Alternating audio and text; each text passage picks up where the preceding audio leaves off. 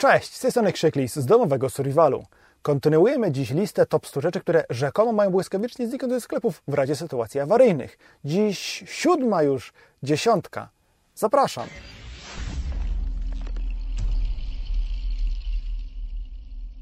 Jak zawsze, zawsze w takich momentach jestem pełen niepewności, czy się dobrze nagrywa, czy jest dobra ostrość, więc tym razem stawiam ostrość automatyczną i może będzie dobrze.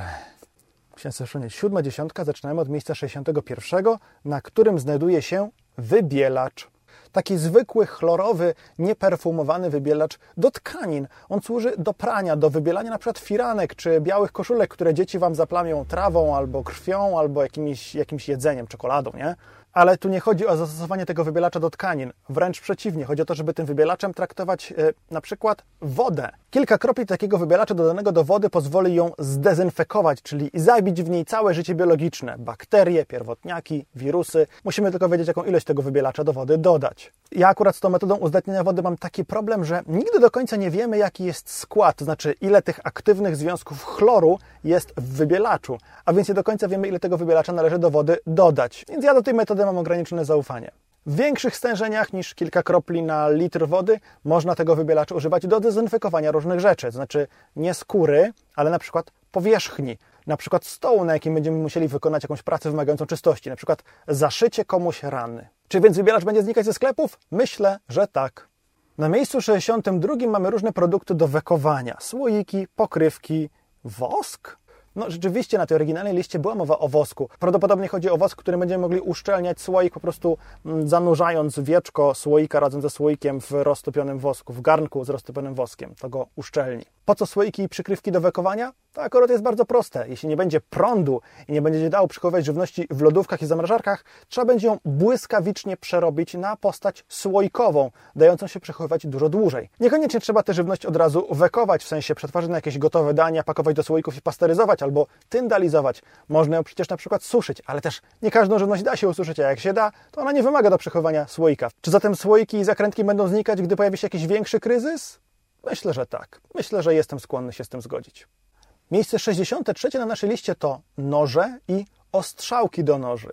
Jak dobrze wiemy, nóż to narzędzie i tak naprawdę jedno z podstawowych narzędzi służących do przeżycia. Za jego pomocą możemy wykonywać szereg różnych prac, przygotowywać do spożycia żywność, wykonywać z drewna lub innych materiałów jakieś narzędzia. Nie mam jednak do końca przekonania, że te noże będą znikać ze sklepów, kiedy będzie działo się coś złego. Może i tak. Może niektórzy wpadną na to, że rzeczywiście potrzebują więcej noży niż mają do tej pory, ale przecież każdy z nas ma w domu tych noży mnóstwo w kuchni.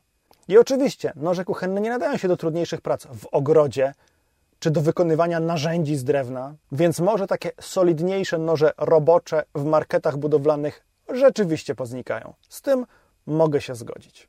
Na miejscu 64 mamy rowery oraz części do nich: opony, dętki, pompki, łańcuchy. Pompka to w sumie nie jest część, tylko akcesorium. Nieważne. Tak, rowery z całą pewnością będą znikać ze sklepów. Kiedy nie będzie paliwa, najlepszym środkiem komunikacji będzie koń albo rower. Przy czym w miejskich warunkach jednak łatwiej jest utrzymać rower niż konia. Zresztą na wsi w sumie też. I sklepy rowerowe to była jedna z branż, która podczas ostatniej pandemii, ostatniego lockdownu bardzo zyskała. Ludzie się na rowery rzucili, bo to był jeden z niewielu dostępnych im sposobów spędzania wolnego czasu. Skoro już więc taki błahy pretekst sprawił, że rowerów zaczęło brakować w sklepach, tym bardziej w razie większego kryzysu zostaną one z nich wymiecione błyskawicznie. W ślad za rowerami oczywiście wszystkiego rodzaju akcesoria i części zamienne, no bo jak masz rower, a nie masz łańcucha i dętki na wymianę, to w zasadzie tak jakbyś tego roweru nie miał, bo może się on bardzo szybko zepsuć.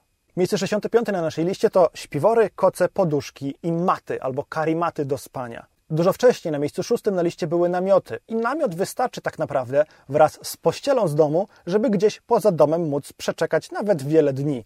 Oczywiście dużo lepsze do spania w namiocie są odpowiednie śpiwory, a także trzeba mieć na czym spać, czyli różnego rodzaju maty i karimaty też będą znikać. Zresztą to nie chodzi tylko o biwakowanie, kiedy będą kłopoty z ogrzewaniem domów, z utrzymaniem w nich odpowiedniej temperatury, bo nie będzie prądu, bo nie będzie gazu, to ludzie będą się przykrywać wszystkim, co mają. I naprawdę spanie w śpiworze pod kołdrą jest dużo lepsze niż spanie tylko pod kołdrą.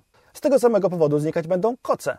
Przy czym kocem można dodatkowo ocieplić na przykład okno balkonowe, po prostu wieszając ten koc w oknie czy w drzwiach wejściowych, żeby zmniejszyć stratę ciepła przez to okno czy drzwi. Śpiwór typu mumia do tego celu się nie nadaje, Na miejscu 66 jest sól fizjologiczna. Ja nie jestem ekspertem od udzielania pierwszej pomocy, więc nie chcę tutaj teraz zmyślać, do czego służy sól fizjologiczna i do czego możemy ją wykorzystywać. Oprócz tego, że służy na przykład do płukania różnego rodzaju zanieczyszczeń w oku, przepłukanie zranienia dużą ilością soli fizjologicznej ułatwia oczyszczenie jej na przykład z jakiegoś piasku, ziemi czy jakiegoś kawałka drewna, który mógł się tam dostać. Ale czy rzeczywiście ta sól będzie ze sklepów znikać? Przecież bardzo prosto można ją zrobić w dowolnej ilości. Potrzebujemy do tego tylko wody oraz soli. Oczywiście czystej i bezpiecznej, a najlepiej dodatkowo jeszcze przygotowanej wody. No ale to się wydaje chyba oczywiste. Tylko, że sól w ampułkach jest dostępna i gotowa do użycia od razu, a nie dopiero w momencie, kiedy tę wodę zagotujemy, dodamy odpowiednią ilość soli, a następnie wystudzimy. Więc, no dobra, myślę, że będzie znikać z aptek.